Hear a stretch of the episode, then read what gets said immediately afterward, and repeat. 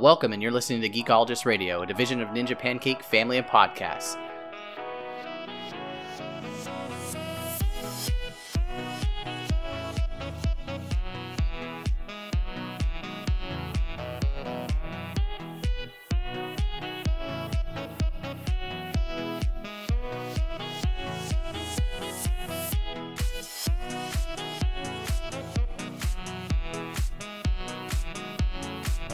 Hey, it's Christopher, and welcome to Geekologist Radio, where we take you through our queue and ride the hype train into the future.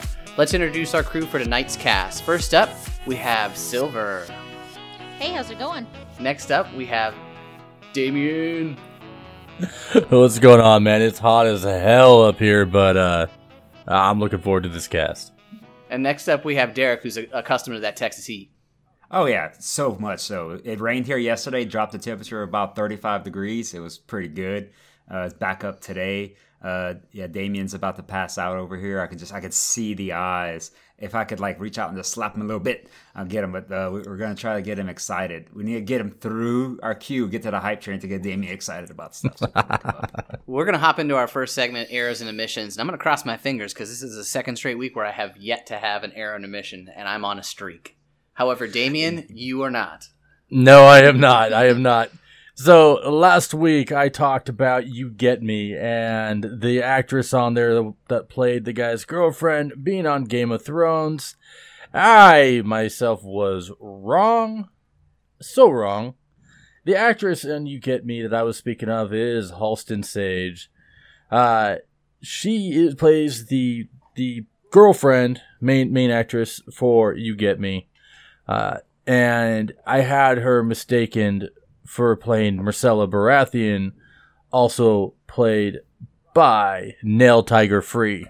And yeah, they're not the same person. So that was me having something wrong, and it went.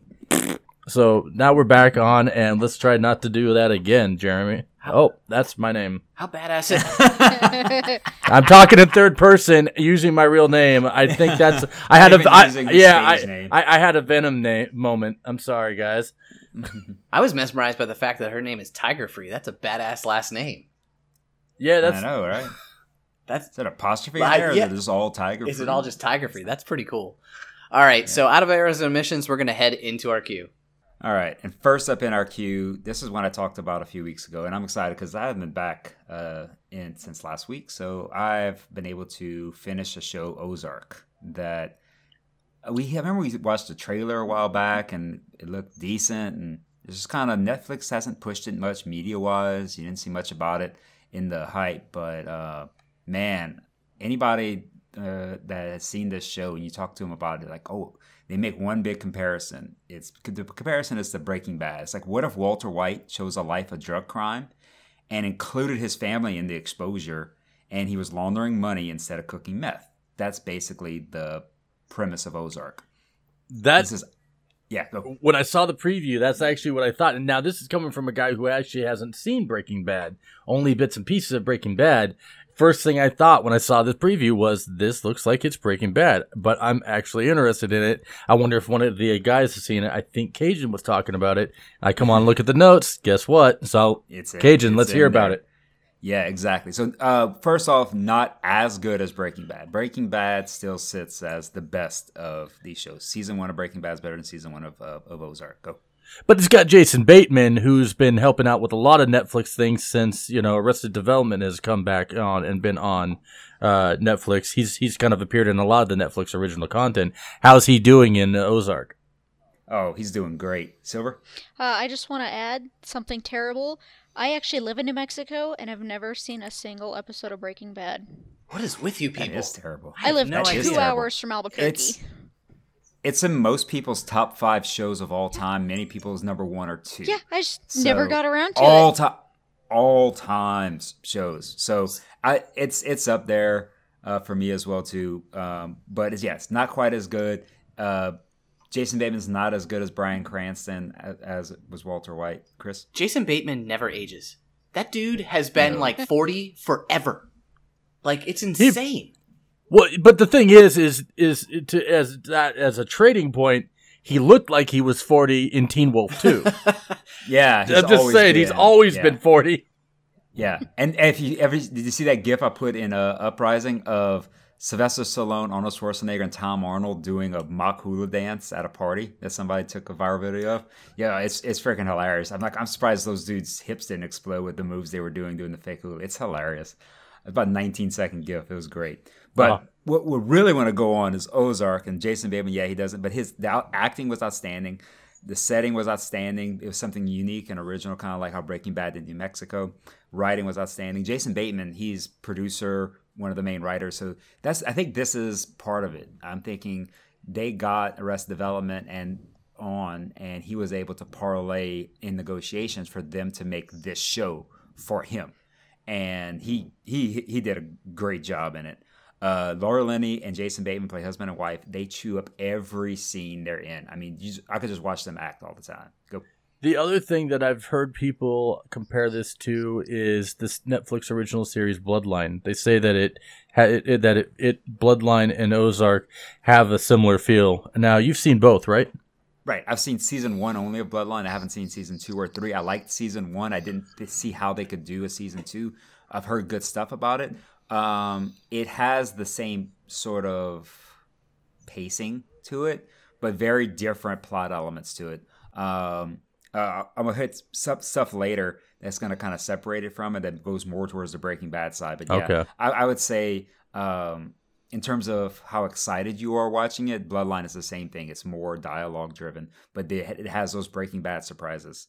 Um, and one thing about uh, and the acting is, I believe every character's motivation. I, it felt like these were real situations. These weren't exaggerated situations. These were real situations, and these were solutions that somebody who's just good with money, which uh, Jason Bateman's character Barney Byrde, he's good with money. How he reacts to them, I could see normal people react, and every character in this, I could see them reacting in those ways. Except maybe the FBI agent. There's an FBI agent around in this one. I was like, he seemed a little extreme in some of his choices, but everything else seemed pretty good. So it had uh, in the in the Breaking Bad elements that it had that uh, Bloodline doesn't. It has smart problem solving, which I I always give Better Call Saul props for. It has this problem. It comes up with a real smart solution for it that's based in the real world. Uh, and this it also this has surprise twist uh, that Bloodline didn't have. It had one big twist in Bloodline. This has constant little twists like oh wow I didn't see that coming. And one thing about surprise twist is no character is safe. Okay. And so, okay. Uh, So that's like a Game of Thrones kind of feel then to it then. Yeah, but Breaking Bad did the same thing. Breaking Oh, Bad, yeah, no true. char- That's right. That's no right. character That's was safe.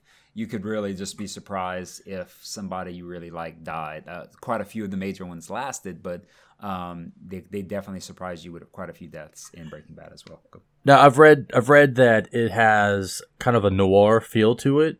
Uh, d- d- d- d- does it or now when you're looking at the preview that this show, it does strike with that. So when I've read a couple of the couple of the reviews and they say that it has a noir feel, I could see that. But then if you're compared to Breaking Bad, I never view Breaking Bad as a noir, you know, feel. Yeah, it, it it the only feel for the word it has is the color scheme it chooses. It's, it's mostly grays and blues. It, it, Okay, it okay. co- it only uses color sparingly. So so it's a mute it's a muted color when it comes to yeah, the it's a muted color cinematography. palette that they Okay. use in their uh, uh, in their scenes.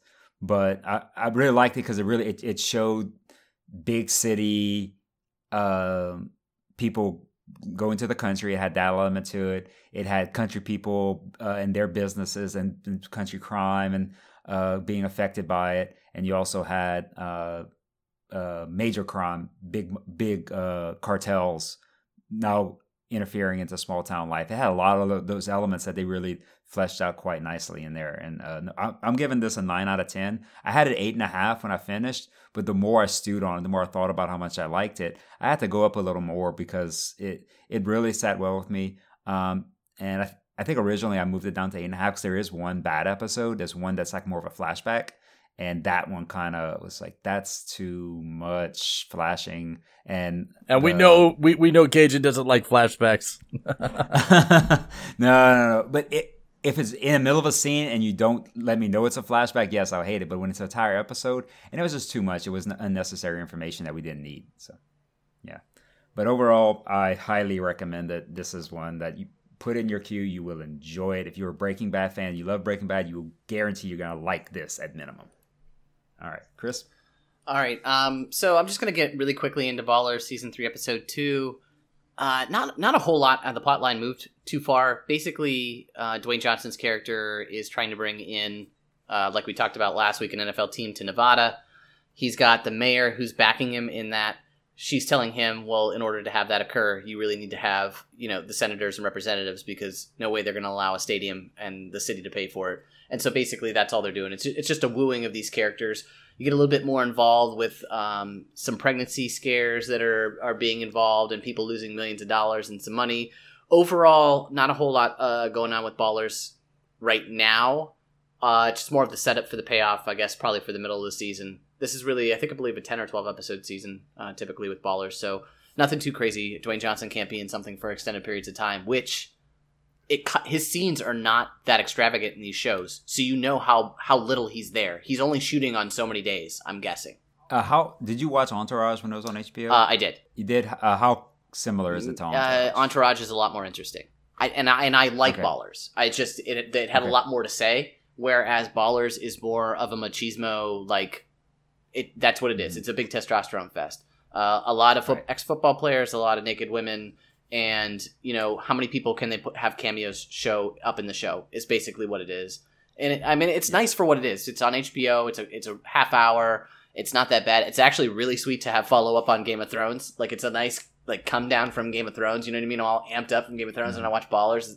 But i if you haven't watched the first three seasons or the first two seasons, you're not missing much going into this. I mean, you can catch up on onto it pretty quickly. Honestly, you're it leads in fairly quick on every episode, telling you what you've missed from the previous almost two two other seasons. A, a movie that I was kind of leery about, but then I really enjoyed is my wife and I watched uh, Gifted, and man, was it surprising! Um, it has Captain America in it, which is you know Chris Evans in it right away. I was like, okay, this could this could be interesting. But the basis of it is a, a single guy who's taking care of his uh, niece, who's a prodigy. Uh, his sister passed away um, due to I I, I think um, it was uh, either attempted or, or or some version of a suicide is, is what I believe it was, but I don't know if they really got into it. But uh, he ends up in a custody battle with the mother over the child once the mother finds out that the, the child is a prodigy because the, the child's prodigy with mathematics is the same as the mother's prodigy with mathematics. And so the, the grandmother is basically repeating the same sins that she created with the mom. Uh, and Chris Evans' character was very gentle in this. Uh, I really loved how he played the single kind of dad character versus watching him as Captain America. I really haven't seen him in other, other stuff, to be quite honest. I've only seen him as Cap. However, when he entered the room, any type of arg like when he had to direct at somebody, it was like, oh crap, it's Cap. Like that's uh, immediately he had like it was. That's my thought. So go ahead. If you've seen him in the movie uh, Puncture, Mhm. which uh, starts off talking a lot about like the medical industry when getting nurses the proper uh, uh, PPE to be able to protect themselves against getting pricked, uh, he plays a lawyer in that, and he actually plays a, a strung out lawyer in it. Very, uh, very good drama, but he did like him going into a, a room and when he's having to own the situation Mhm. that's almost what I view it as because that was prior to the Captain America. Oh, He it, it came out after Captain America one, if I remember correctly, but it was filmed before that. It was like a Sundance thing. Uh, Silver. Um, Chris Evans is also in a romantic comedy called What's Your Number? I do not remember who he car- co-stars with. Um, and he was also in Scott Pilgrim versus the World. So I've always enjoyed Yes. him Well- in roles besides Captain America. Yeah, well, before if you're if we're gonna go back and talk about that, he's also one of his first more kind of uh, slapstick roles was uh, not another teen movie. Oh yeah. Oh yeah. The Human Torch. Oh, the Human Torch. Yeah, yeah.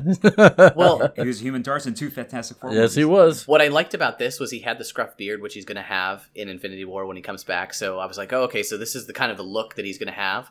The other thing that I wanted to talk about was how well McKenna Grace, who plays Mary Adler, the, the, the child, she had a very kind of Dakota Fanning type showing in this movie. Had they given her a little bit more meat on the bone to go with, I think that she could have even expanded the character a little bit more. The lines that she did have, she owned when she was on the screen between he and her. Like she she took away from him every time that she was on screen. maybe it was because she was a kid, or maybe it's because they gave her the the one liners. But it was really really good. Ha- have you seen I Am Sam? Yes. This to me seemed like it was in that same vein. Would you compare it to to I Am Sam? Mm, It, I, I am Sam touches on mu- on a much more serious note than this Mhm. does. This, Oh. by the time it, uh, by the time we were finished, my wife's eyes had watered at the end of it, so it was enough to tou- Okay. to touch you. But to me personally, it didn't hit that note. Like I could see where it could with some people. It just uh, to me it fell flat at the end. Like it, it just kind of tied things up too nice in a bow. And that part I didn't care for. I, I, I like rough Okay. edges with things. I'd rather things have a little bit rough, rougher edge rather than it's Because a rough, rough rough edge is more based in reality. yeah. Because reality, you don't get you don't get nice tight boats most of the time. So I've been on. Yeah, you don't you don't get those super tears that No. you do in Pay It Forward, and everything I base off of tears is Pay It Forward. If you make me cry as hard as I did, in Oh Pay my Forward, god! Don't even can't. Yeah, that was. Uh, just thinking about it's making me emotional. So I have the connection between Will Ferrell and the Wahlbergs, and because of Daddy's Home too, because we've been talking about Daddy's Home too, and I'm like, oh crap, look, there's a movie that I thought I saw already before. The other guys, and I'm like, oh, maybe I'll watch it. You know, at first I didn't think I watched, I, I'd seen it. Then uh, for the first ten minutes, I thought I saw it only because of the kick-ass scene with The Rock and with Samuel L. And they're just like Samuel's being about Samuel L. on ten. He's he's literally uh, asking almost the same questions. Where have you seen my wallet? And so I'm like, uh, so I was really excited. And The Rock was just being The Rock, but much thinner and a lot obviously younger, seven years ago. And but those guys, um, if you watch the movie, aren't in it for very long. And it's basically about two cops. One that was into, uh, well, actually, he shot Derek. he shot Derek Jeter because Derek Jeter's in it. Um, is and that's Wahlberg's character. He's kind of uh, a good cop who accidentally did something wrong. You know, clipping the Yankee Clipper and all and then Will Ferrell, who's a desk cop, basically has never had a gun. And the other person who's in it who makes a cameo that I talked about was Michael Keaton. I'm like, oh, there's a Michael Keaton sighting. He's been in a lot of movies lately where I'm like, wow, he's really good. Oh wait, he's really good. I remember Michael Keaton. You know, he's in a bunch of movies where he's been really good. And then he went fell off the face of the earth, and then he did uh, what was the Bird movie that he did? Uh, Birdman. Yeah, Uh, Yeah, Birdman, Birdman. and then he then he started Harvey Birdman. Yeah, and then he then Yeah. he started making all these little cameos and different things again. Um, RoboCop. RoboCop, he was a villain. but the movie basically pins those two guys together because they they're trying to take over their idols, which was The Rock and Samuel L. And comedy ensues, and this was still Will Ferrell when Will Ferrell was funny. So there's a lot of stuff where the lines are really really funny. Um, I'm trying to think of some of the major players that are in it. Uh, even Mendes is in it. Uh, there, there's quite a few people where like you see it and you're like, oh yeah, I remember that guy. Oh yeah, I remember that guy. So really funny buddy cop movie. You can see where they have their chemistry and and and where it clicks with Daddy's Home and Daddy's Home Two is going to be. But overall, it's three ninety nine on Netflix or on Amazon. I would highly recommend it if you haven't seen it because it is really really funny. It's a great movie. So, uh, I used to avoid horror movies like they were the plague until I saw Sinister last year, which is still my favorite. And, uh, somebody the other day was trying to convince me, because they were like, we were talking about horror movies at a birthday party, and my friend said, oh, I love the Saw series. And I was like, I can't watch them. Those are too gory. And she's like, the first one's not gory at all. Just watch the first one. It's the same guy that did Insidious. And I was like, whoa, it's James Wan? She's like, yeah. I was like, okay, okay. So last night I found the whole series on Hulu and sat and watched it with expectations of kind of a, a, slasher gore fest. And I was greatly surprised. Like, they don't hardly show anything. Like, I've seen more, like, Sinister is more gory than that. It was incredible. The psychological horror behind it was just so fascinating. To the point that even though I keep hearing that the sequels are far gorier, I watched two and three today. What did you think of three? Three is the one that takes place in the house, correct? Where where's the it's the trio? Two is the house. Oh, two is the house. Two two is okay. So two is my favorite out out of them, um, because I felt that the ending and everything when it comes into play, like you just did not see that coming, Yes, yes, yes. The ending was great. and it's where it really hammers home that it's a psychological thriller. I felt was in two. Mm-hmm. And then I really liked how three picked up where two left off. Um, the whole way three played out was really good, and that one was a little bit more on the gory side. But we've seen worse in The Walking Dead or Hell on Wheels. So it's like it's almost like watching those shows for so long have kind of desensitized me to where it used to be I couldn't watch any sort of gore in a film, and now I, I sat and ate dinner while I watched Saw three. So Yeah. Yeah, for me, the the the jump scares. Like if you're gonna do a good psychological thriller where you have a good plot to it and I can believe everything that's going on, then I'm okay with it. But if you're just gonna try to make a movie that's trying to scare me with jump scares, that's the ones I turn off. Those are the ones I move away from. So I I I, I have like this fine line of I'll, I'll watch thrillers, but not uh, horror ones, unless you're making fun of it. Unless you're doing sort of like a cabin in the woods thing, then I'm all over that because you're making fun of the whole genre and you're doing it well. I'll watch that, no problem. Yeah, Cajun, I agree with I agree with you on that because if I I would rather have the anticipation of the jump scare and never get it because Mhm. that's what's that's scarier to me than the actual jump scare. Then it's just like Mhm. okay, that's a cheap trick. But like the anticipation of it the entire time, like in the movie, I like Seven or like all of those, like those that that stuff was much more scary to me because it's the the thought of it coming. Yeah, that that scene when uh, Gary Oldman is all in all the makeup on the bed, and uh, and he's he's all dehydrated. Mhm. That was creepy as hell. You you like oh that thing's dead, and then all of a sudden it starts breathing. Yeah, and the whole reason that I started to get into horror films was more for the story, not the scare. So the ones like um, we watched Boogeyman last week. It was pretty good. We put the second one in, and the second one was just a stupid, pointless gore fest. That's because the first one was done by Sam Raimi, and now Sam Raimi is known for gore in a lot of his stuff. Mhm. Yeah, but can't gore. Yeah, Like, yeah, gore, can't like, gore. "Mm." And the Yeah. first, Like, the That's first not- that's not Boogeyman, real. the first boogeyman wa- had it had some so, you know he it had his his horror flair to it when he's not trying to be campy the second one definitely was not his and it was a direct to dvd and it's like i can watch it and be like oh it's connected mm, it's not the same thing Yeah, changing directors and writers is usually a little off putting for me in the horror genre, especially with Saw. You know, I love James Wan, I'm a big fan. But when I found out it was his co writer that did um, the, s- see- str- uh, the scripts for 2 and 3, and uh, it was a different uh, director, it was Darren Lynn uh, Bousman instead of James Wan. And he's a little he's known for like more actually I should say he's known for lesser known flicks like The Barrens uh, and Tales of ha- of Halloween. So he's not like a big name, but he definitely went more for the gore than the story. But he still kept the story going.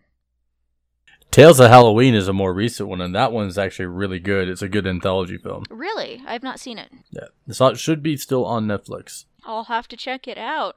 But right now we're debating if uh, we want to watch, uh, move on to four because again, it's a new writer, it's a new director, uh, and one did produce two and three, but after that he was done with the series, so I'm a little hesitant. So if you're gonna go through the Saw series, it's all be, because of how it goes back and throws back and the, the characters and stuff throughout it. You almost have once you get started, you almost have to go through and watch it. Especially now that they're doing a soft reboot, which actually brings back some other characters. You you almost would be doing yourself a disservice not to continue through with them. That's that was kind of my thought um, this morning because you know last night we were like, okay, we watched the first one. That's the only one we need to watch. The rest are supposed to be super gory. And this morning we're like, we got to know what happens next because it was just so interesting. And so we sa- sat and watched the other two back to back, and we'll probably end up watching the other ones uh, throughout This the is how- week. This is how it worked for me. I saw the first three in theater. Everyone after that, I I just rented. I was going to say the problem with horror films is the fact that after the first one, the, the scare fa- the scare factor goes away. So in order to kick it up a notch, you have to kick up the gore factor because that's the only thing that can keep those things going. It's really hard. with Sinister. hmm It's really hard to keep the storyline too because Jigsaw, air quotes, dies right, and so and one of Mhm. these. Not I'm not I'm not trying to spoil any one in particular. I don't really know remember which one he dies in.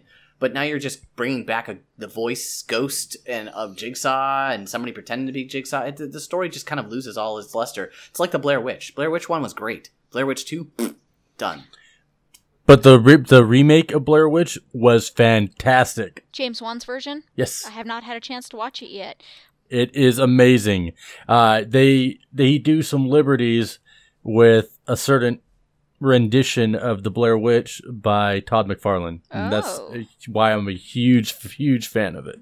Yeah, that dude does some great characters, man. Now, when it comes to horror sequels, I will say The Conjuring 2 I enjoyed more than the first one. I thought- Conjuring Two was amazing. Uh, the, that the whole Conjuring universe uh, of the Warrens is becoming up to be an incredible uh, series of films. If you're looking for that tense fear factor, they're able to do it because they don't just throw jump scares at you to do it. They do that build up, and sometimes the build up just doesn't lead up to anything. It just has you on the edge of your seat for whatever reason. and it and it's it does that. It's that thing that Chris was talking about. Speaking With of the- cheesy and campy horror, I watch Riverdale.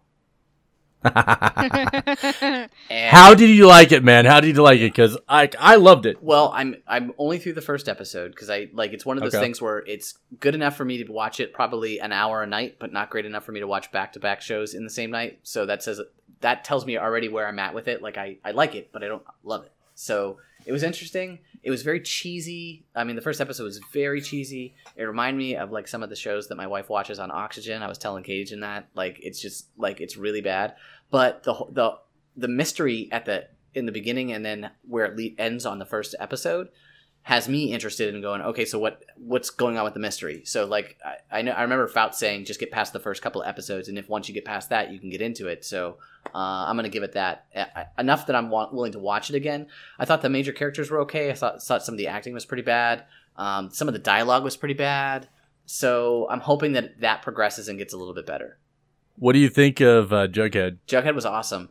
I, and I didn't realize it was Jughead until he called him that, like about halfway through. Because as as far as I knew, he was just like this, this indie writer, and then all of a sudden he calls him Jughead, and I'm like, oh crap! So I, The whole yeah, the whole series is the, like if you you'll start recognize the whole series is from technically the writer's Jughead's point of view. uh, yeah, yeah. When I when I, when they had Archie walk in to the diner, um, it, the conversation was as if Jughead was typing it as he was walking in. Like he and Archie walks in, and it's like, oh, okay, so you're writing the story as this is ha- occurring. So I got that like right from the middle of the diner scene. Uh, I thought the Betty character was was eh.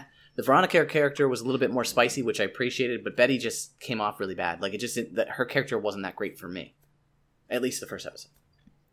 Silver. I've actually got it in my queue now, so I might start it soon and uh, join you on that, Chris. Yeah, it's definitely interesting enough to to give it a look, and the amount of reviews that people have given Riverdale is enough for me to say, okay, if a lot of people I either listen to or you know follow are talking about it, maybe I should give it a try.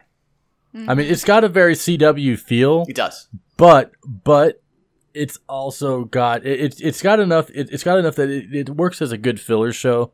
Um, I, I I did really enjoy it, but again, I was more on the lines with you, Chris, where yeah, I would watch an episode and then oh, what else do I got to watch? Mhm. And then I'd go back and watch an episode.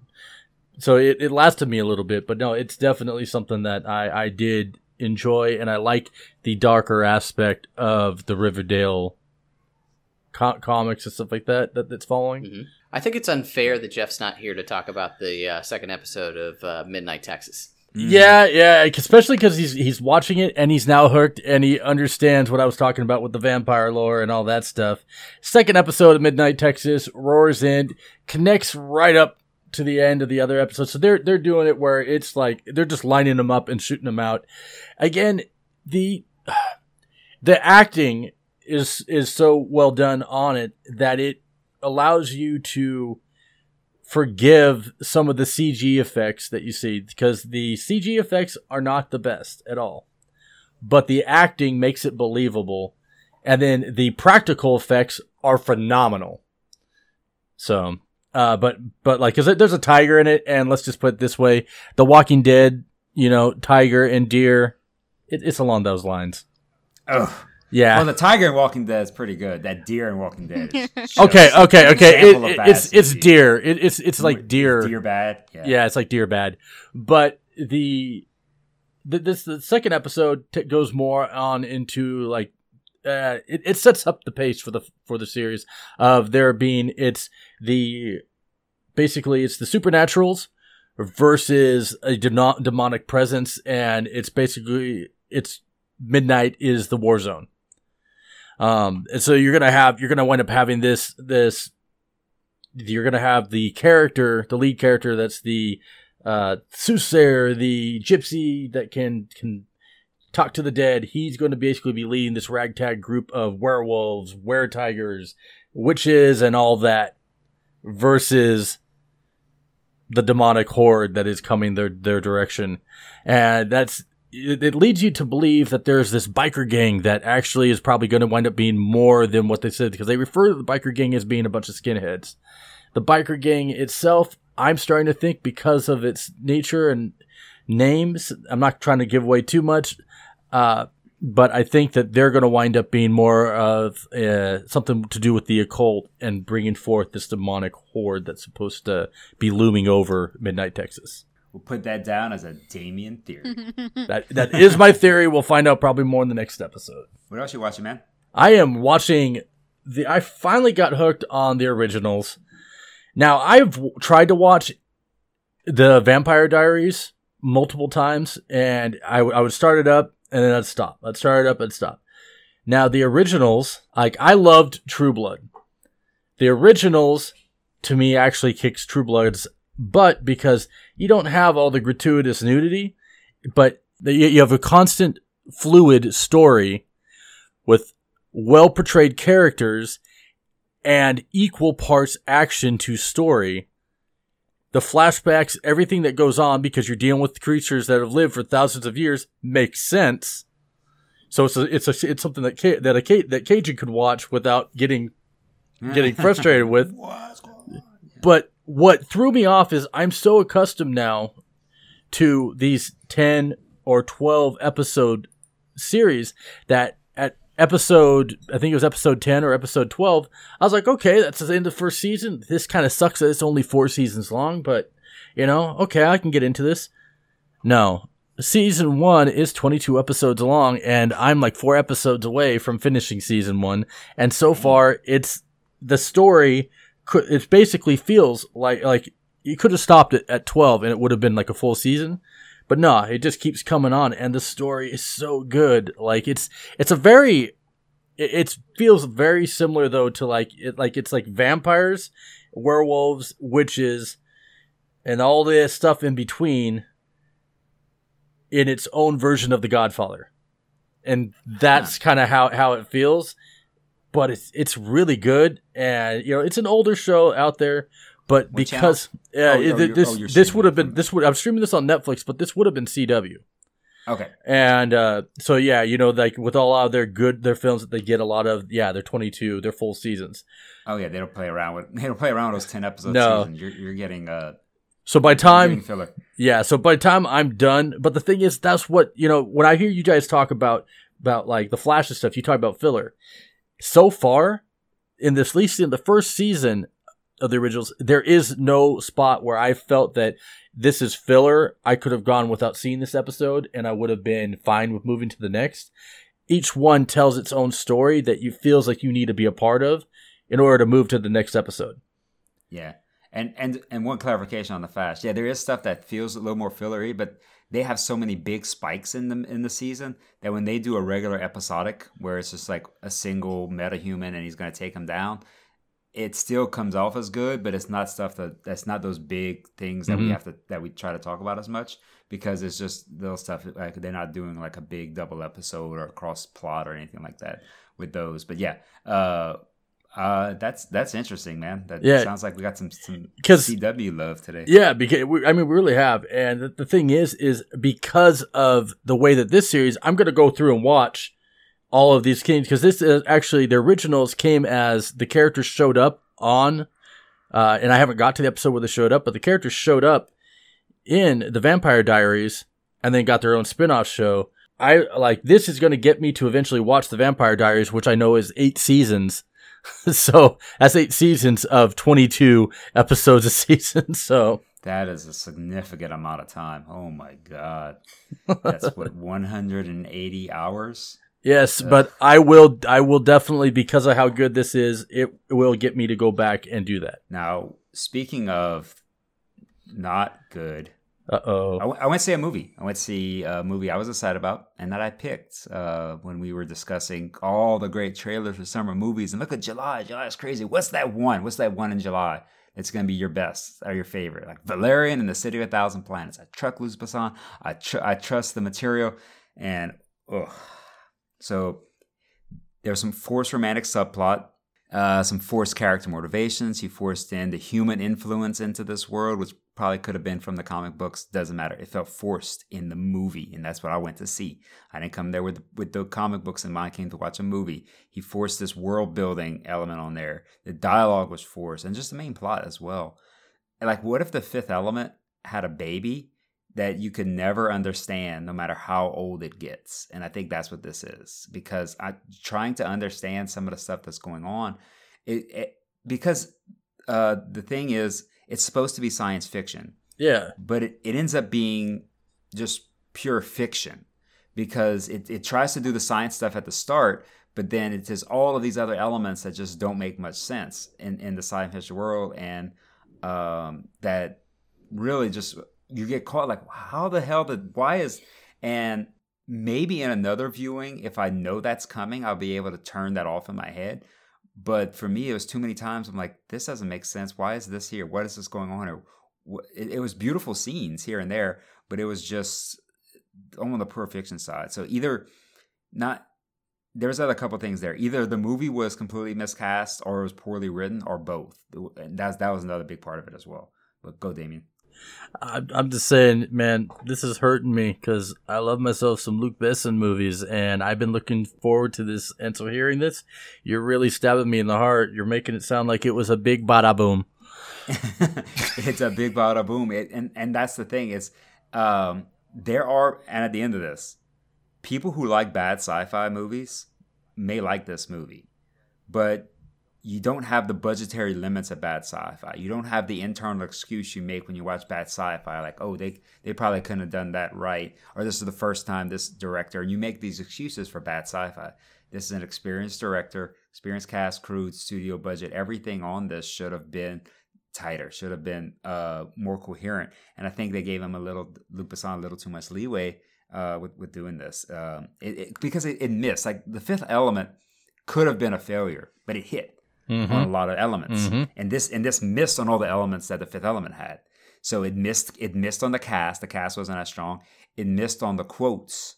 Uh, so you don't have. I can't hardly think of a single quotable moment in this. And what Fifth well, Fifth Element just was like it's it's quotable. Now, now, now, now, the one thing though, I mean, the the two quote, the two, yeah, I mean, you, you obviously got the, you know, multipass and all that stuff that was quotable from that, from, from the Fifth Element, but most of the Fifth Element's uh, quotable stuff came from either Gary Oldman or from Chris Rock, Yeah. Well, I mean, you got multi. Chris Tucker. Excuse me, excuse me, excuse me, Chris Tucker, Chris Tucker. It. Yeah. That, that that's fine. yeah. Yeah. I'm glad you caught that one because I, I I was I was rolling with it. I didn't even catch it yet. Missed it. But yeah. Uh. But th- yeah, there's so much of that stuff that that hit in it that when you start watching the film, like this could miss, but it just it it didn't. It it it uh it missed in this one. I'm, I'm giving it a five out of ten. It was pretty. Yeah. So it's It was so pretty. Avatar. It Ava- had some decent Avatar, stuff. pretty. Oh, as pretty Yeah. uh, as Avatar. Easy. It had some just great okay. visual scenes, but good visual scenes do not a movie make. Uh, I think the actual worst part were the two leads. Um, I've liked Dane DeHaan and, and, and Cara Delevingne. I think how to say your last name. And Yeah. other stuff. Um, their chemistry was abysmal. Um, and they weren't bad in terms of acting. I didn't really buy the Dane DeHaan character. He was supposed to be Han Solo, uh, Mhm. roguish lover and superhero. I didn't buy him at, at all at it. I didn't buy her character at all. And I, hundred percent, I don't know anybody, even even probably staunch defenders of this movie will say one thing: nobody buys the romance that those two had. It was completely forced, and did not one inch of it came across on the screen that there was any chemistry with them at all. That's sad because a movie like that, you're expecting it. Like, first of all, it came with high expectations from us, and then it falls flat on its face and then i'm expecting from you to for you to say well if it had better acting or if it had a better script or just like if it, if you could pick one thing one thing but you're like nah if it had better actors a better script um, a better plot like like we're talking the whole damn movie so like at that point then it's Yeah. just then it's just the movie like you know what i mean it's, it's, it's whoever wrote it and whoever's directing it at that point Yeah, it just had good special Yeah. effects. That was it. Silver. I was uh, really disappointed when the reviews started coming out. You know, it was uh, like you guys, I was really excited about it. And everybody, all my friends went and saw it. You know, all the Rotten Tomato stuff started popping up, and I was like, uh. But in better news, the emoji movie's failing, so. And Chris. Uh, I think if you'll recall and go back about seven or eight episodes, you'll hear from me that I said this movie was going to fall flat on its face and this would be a rental. Yeah, you did say that, and I remember I. I I- remember I I, doubled down got frustrated it, yeah. with you. I know, I know. It just it, it came off as one of those things. Like, and I get where the excitement is, but if you remember, The Fifth Element wasn't a huge blockbuster at the theaters. It was a great movie that everybody went and saw afterwards, and then it became a cult. So maybe this, maybe I know this is a bad movie, Mhm. but there's a lot of bad movies where people eventually go see them and think that they're, you know, hey, this is really good. So it, maybe it'll catch on, you know, in rentals. I don't know. Yeah, there, there there's ways that you could that this could be made better, and that's people coming in with lower expectations. Even even though it was getting the bad reviews, I think I saw one review that like I mentioned last time that was giving it like sevens, eights, and nines, and I was like, okay, and I trusted those guys. But no, I should have trusted the consensus, and the consensus was. And if I came in lower, I might have liked it a little better. But oof, yeah, it, it was just pretty to me, and so uh, it it might take a, it might get another viewing in the background later. Um, just the way the Fifth Element, the Fifth Element, I love straight out the, the gate. But uh, I don't know if this has a staying power because, like I said, it missed on all the things the Fifth Element hit on to make it a cult classic. Was there a choice to see a Planet of the Apes movie instead of this? No, I I I uh, I was trusting my Oh, gut. Okay. I was like, this one's not as bad as people say. I'm gonna like it, and uh, my gut was wrong. Should have used my brain instead of my. Gut Was gut. your wife tortured through this too? Oh yeah, she she left it when we left the movie theater. Uh, uh, she just looked at me. She goes, "Well, that was a movie." like, yep, that was a that was a movie. there it was. it was a thing. Uh, now, what are we going to cover next week? Anything we're planning on watching? Next episodes of shows? I'll be covering. I'll be getting more into. Obviously, I will be covering the part or episode three of uh of Midnight Midnight Te- Texas. Texas. I'll also be getting caught back up on Mist on TV.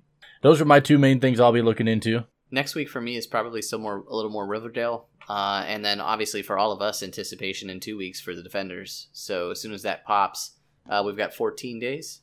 Uh, so the 18th of August, I believe it comes out, and we'll we'll kind of bury through all of that, I'm sure. But yeah, next week's probably just Riverdale, and then whatever surprises come along because Gifted and the other guys wasn't even an anticipated thing. It was just like, oh, hey, what's on Netflix? Hey, what what can I rent this week?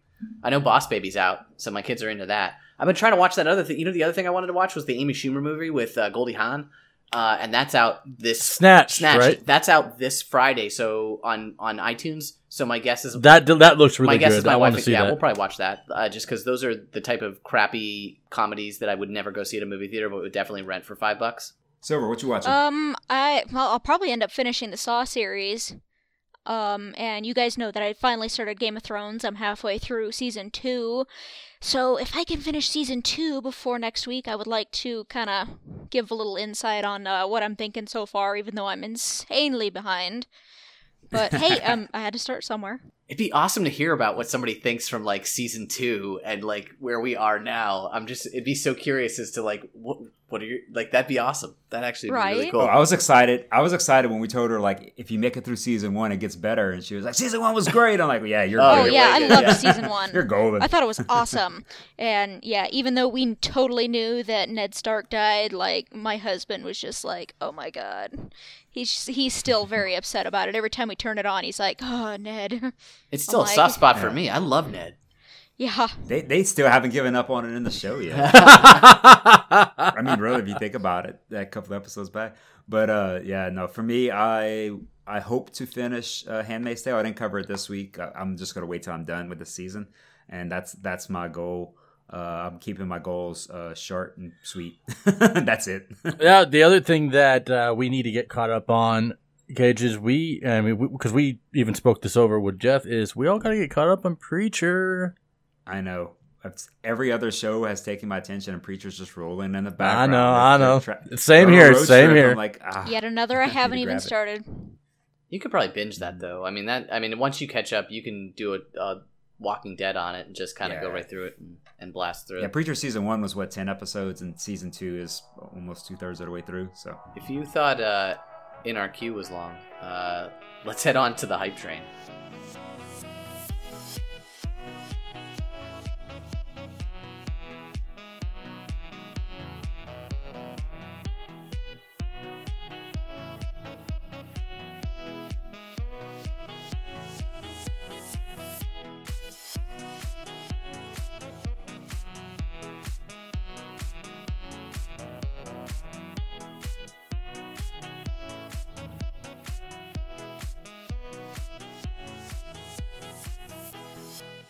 All right, so first up in our uh, hype train, I think Damian and I are going to kind of combine on this one. We got a first photo of Zazie Beetz uh, in her domino costume uh, from Deadpool, and Ryan Reynolds posted this on Twitter, and it's her laying on top of Deadpool, and uh, he has something I think to the effect of like, "Doesn't she own the red carpet?" or something to that effect. I think is the line that he that he put in there.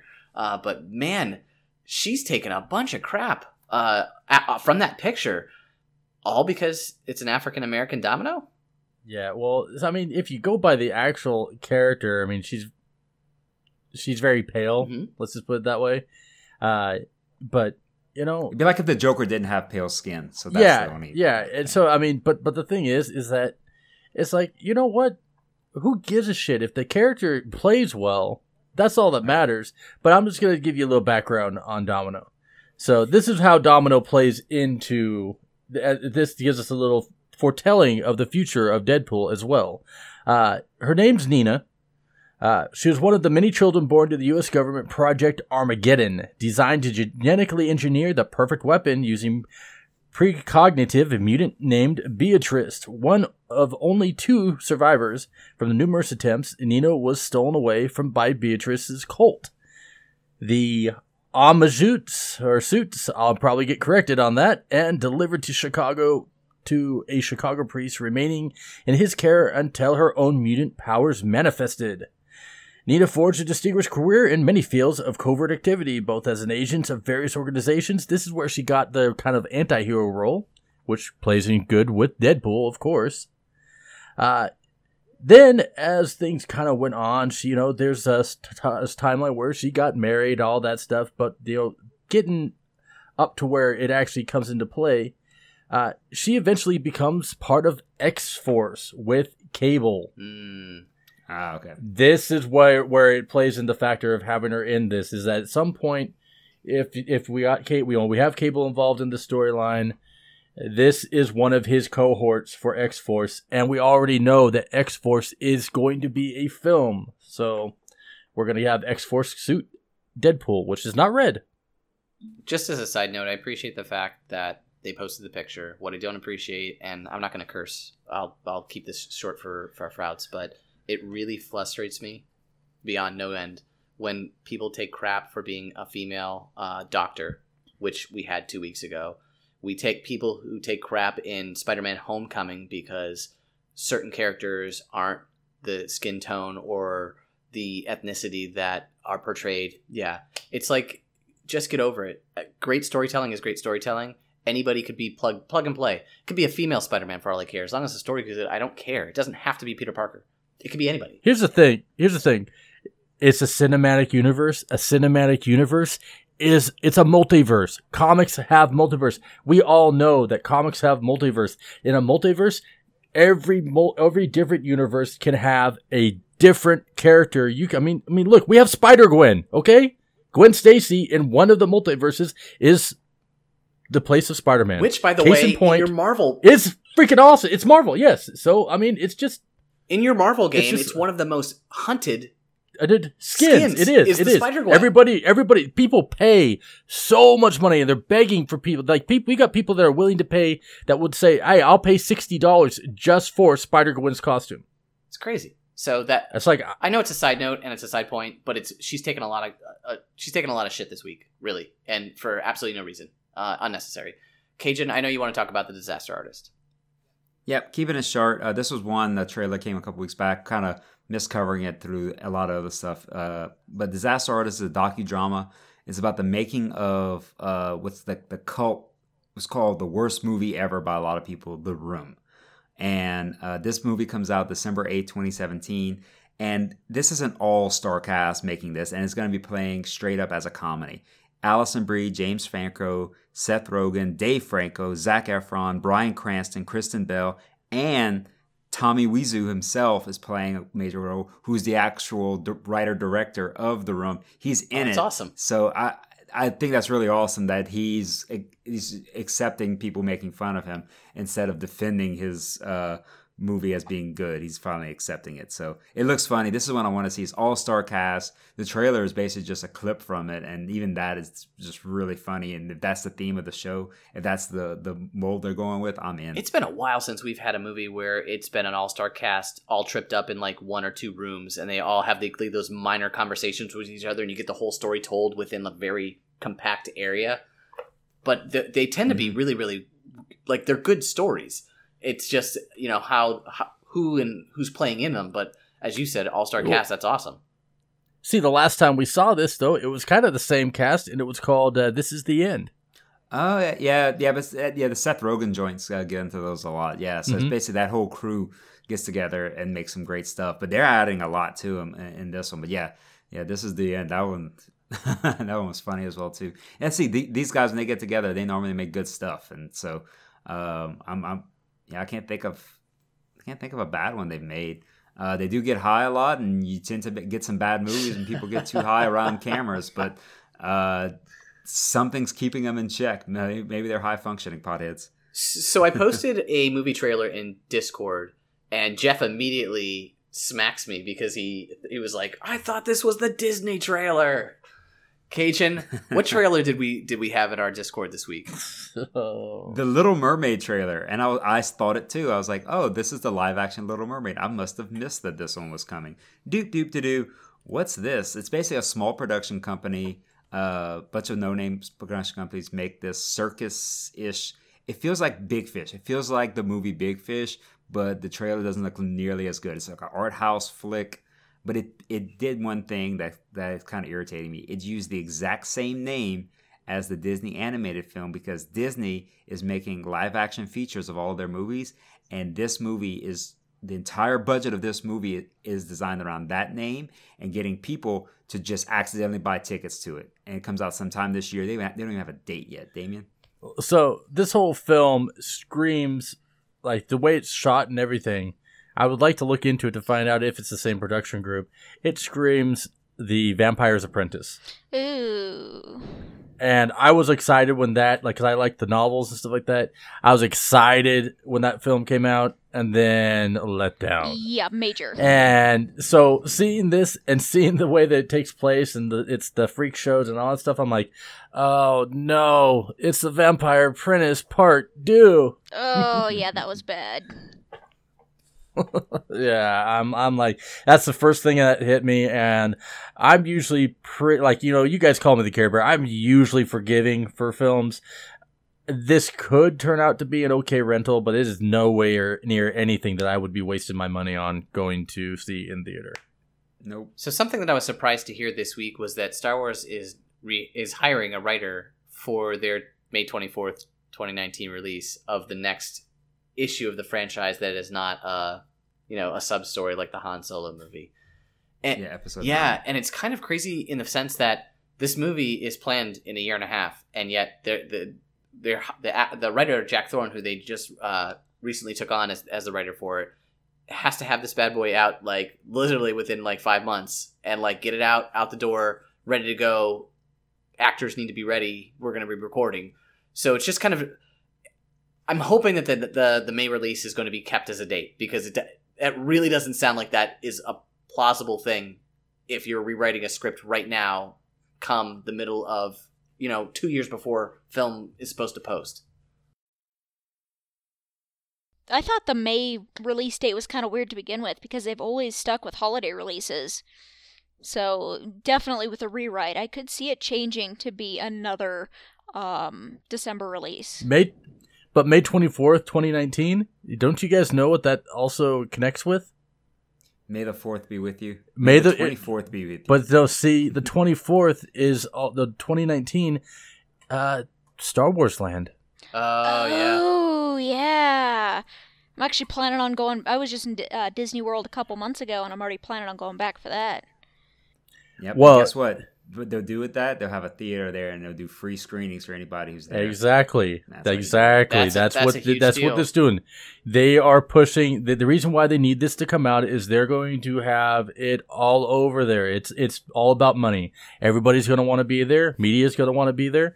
Maybe we'll be media there. Who knows? Now they've already stated that Johnson's already shot a scene for episode nine, so the scene has already been shot, and He's uh, Rian Johnson's directing this one. uh, Jo- no, he's not. He's not going to be directing it. The director is Colin uh, Trevor uh, Trevor Va- Trevorrow. Trevorrow. But Johnson's already shot a scene for that movie.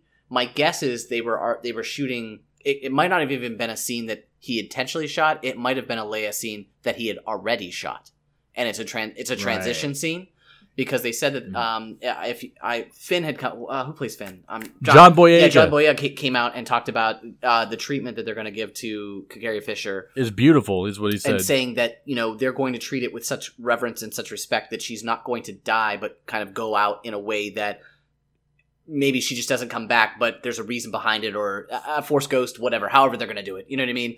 Uh, but and and they've already stated that she's never going to come back again but he said uh, the same exact thing. Uh, johnson said they had already shot the scene and Trevorrow has already promised that they'll handle Le- Leia with love and respect. So everybody's talking about this. They want to make sure everybody realizes one, they're not going to try to put her in CGI, like that's not happening. And two, whatever we do is going to be with such kid gloves that we're going to make sure that it it's not bad for any of the fans. So I think that the way they're going about this is probably the right way or the right way to do it, at least with that such a beloved character.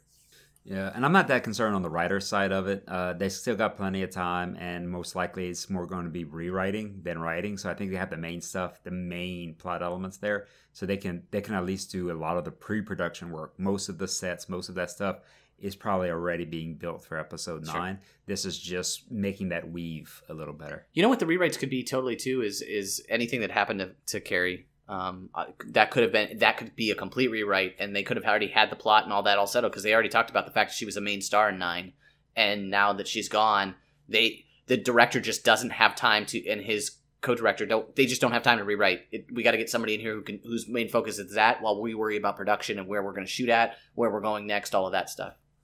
yeah, because now we got to have Grandpa Vader. Yep. Grandpa Vader's now the new main character. Yeah, and the uh, they could also be finishing the cut. I like what you're saying, Chris. They could be finishing the cut on eight, and like this is we have locked story here. Now we can write the next one.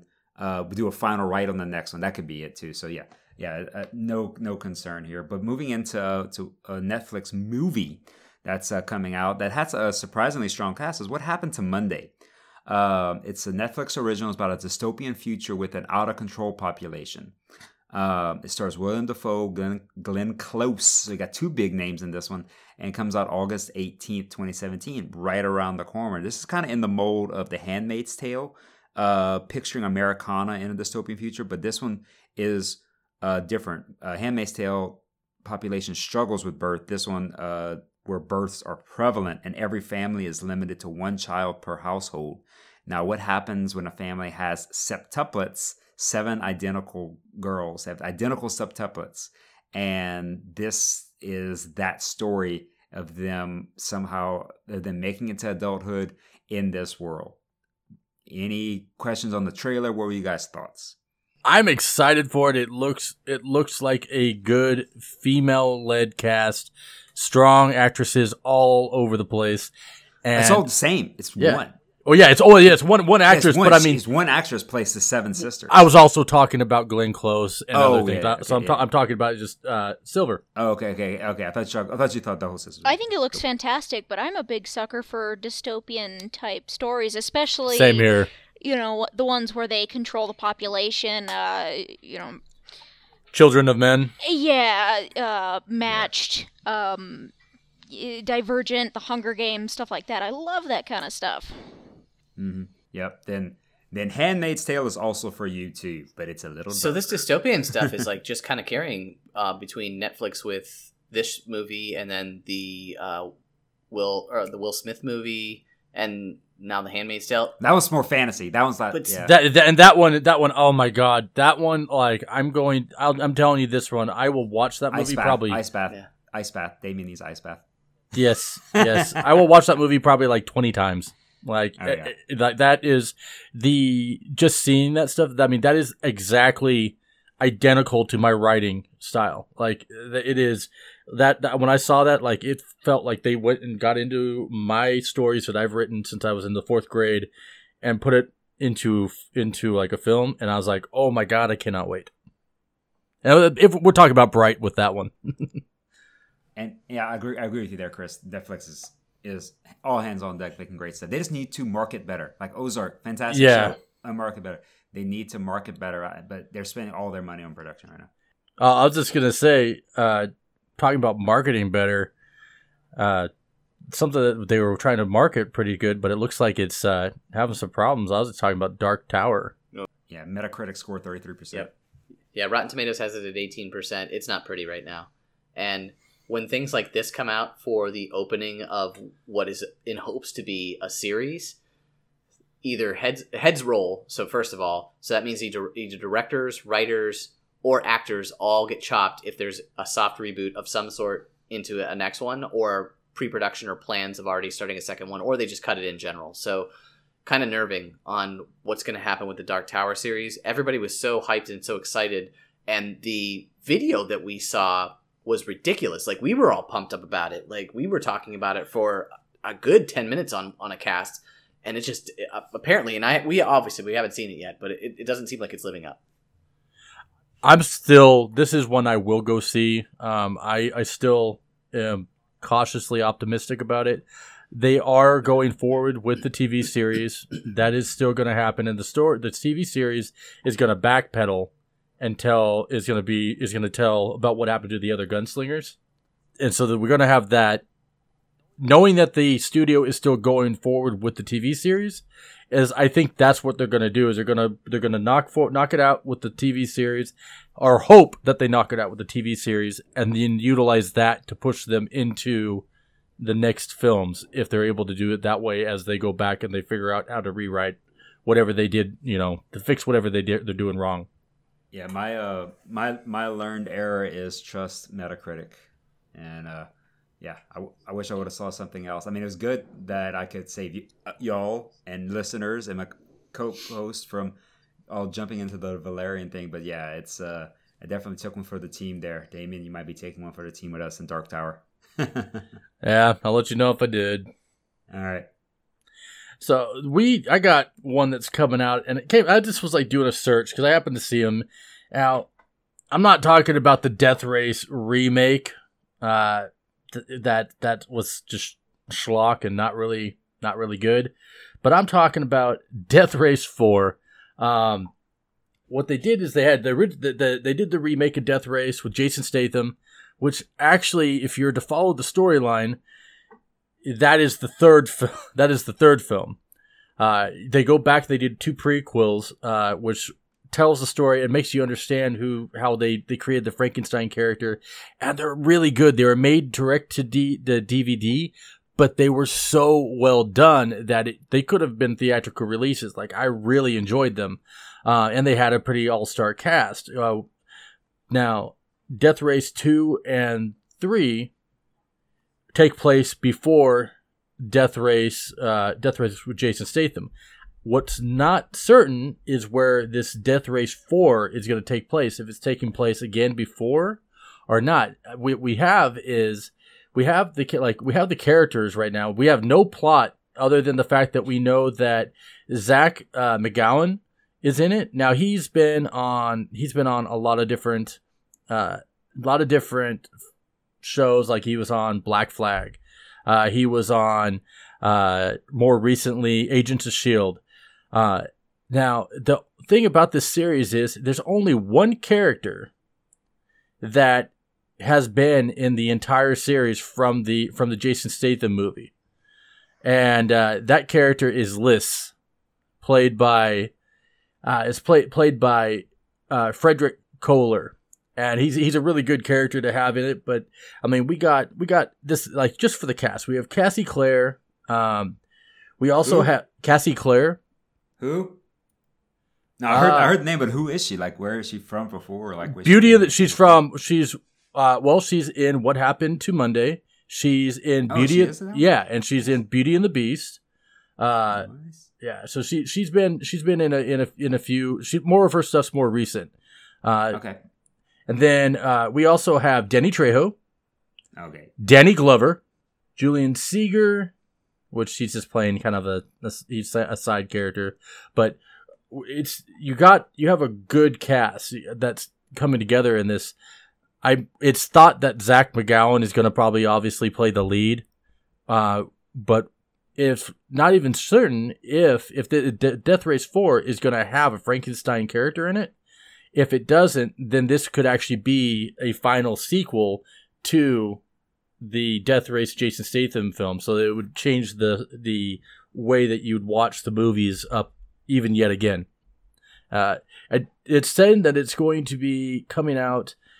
Uh, it was updated on November twenty sixteenth, but the title's looking like it's going to come out here uh, by before the end of the year. And Silver, you have something for us? Yes, uh, we've had a lot of uh, news from Atlus this week. They finally announced that we get the Persona 5 animation in 2018. So I'm pretty excited about that. I really enjoyed the um, Persona 4 uh, anime.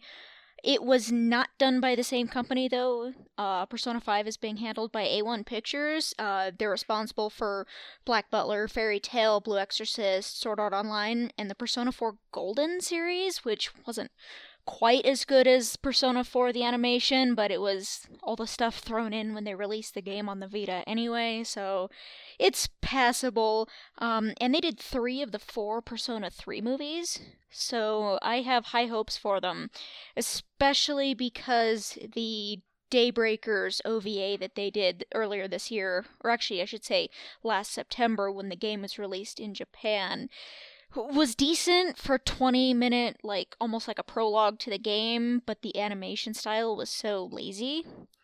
So i'm really hoping that they uh pick back up on their usual um uh, style that you know they're known for real clean work. So i'm i'm expecting a lot because that game definitely deserves a, a great anime series.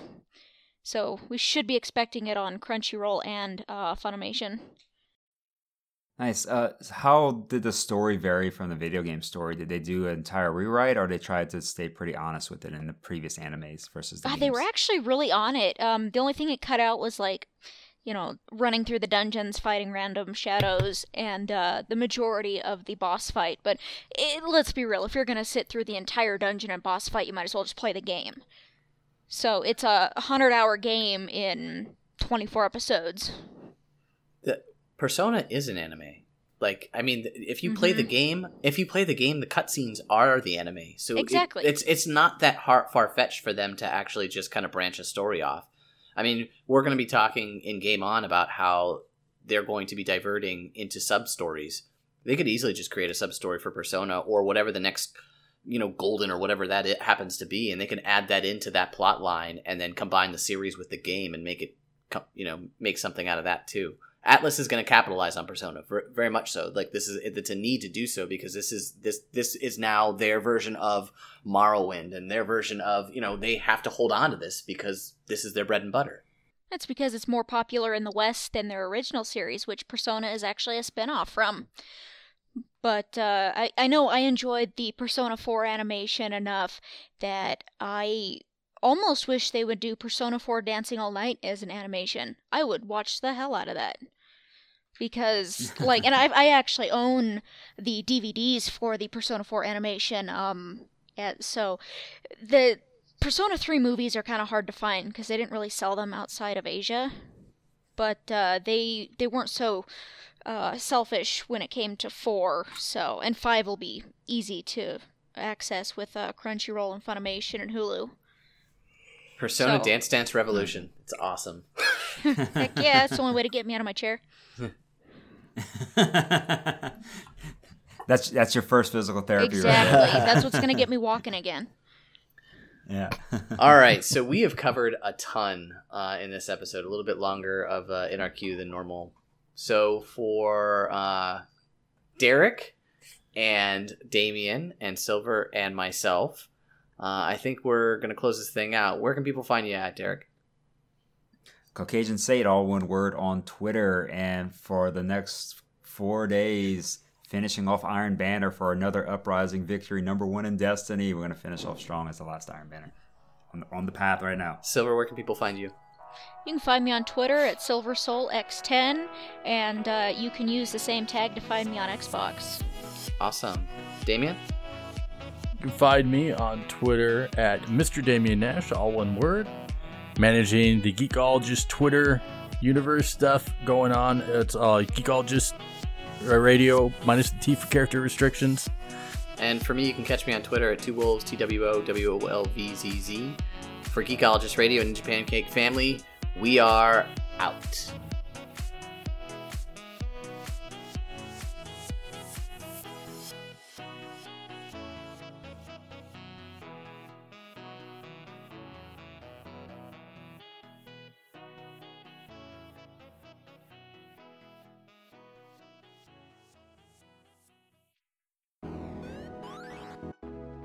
Hey guys, my name is Alex Hirsch. This is Brandon. It's Colin, And Caleb. And we are the Geek Squatch Podcast. Where nostalgia finds a giant hairy beast and spits out a podcast about 80s and 90s nerd culture. Uh, we've, d- we've covered everything so far from X Men the Animated Series to Chrono Trigger to after school cartoons. We've done Hercules Legendary Journeys, Goosebumps. Could I have ordered that out of my Scholastic magazine in elementary I'm sure school? you could. Nice. Yeah. Likely, I, although I doubt that in 2016 anyone could publish a book known as Bananas for Teenagers. Come for the nostalgia, stay for the trivia. What land found in a book is the home to Atreyu and Falkor the Luck Dragon? Fuck! Oh my god. Check us out on the Ninja Pancake Network at ninjapancake.com. You'll find our shows also listed there. We're on iTunes. You can reach us with any questions, comments, or corrections at podcast at geeksquatch.com. So uh, go give us a listen, and thank you very much.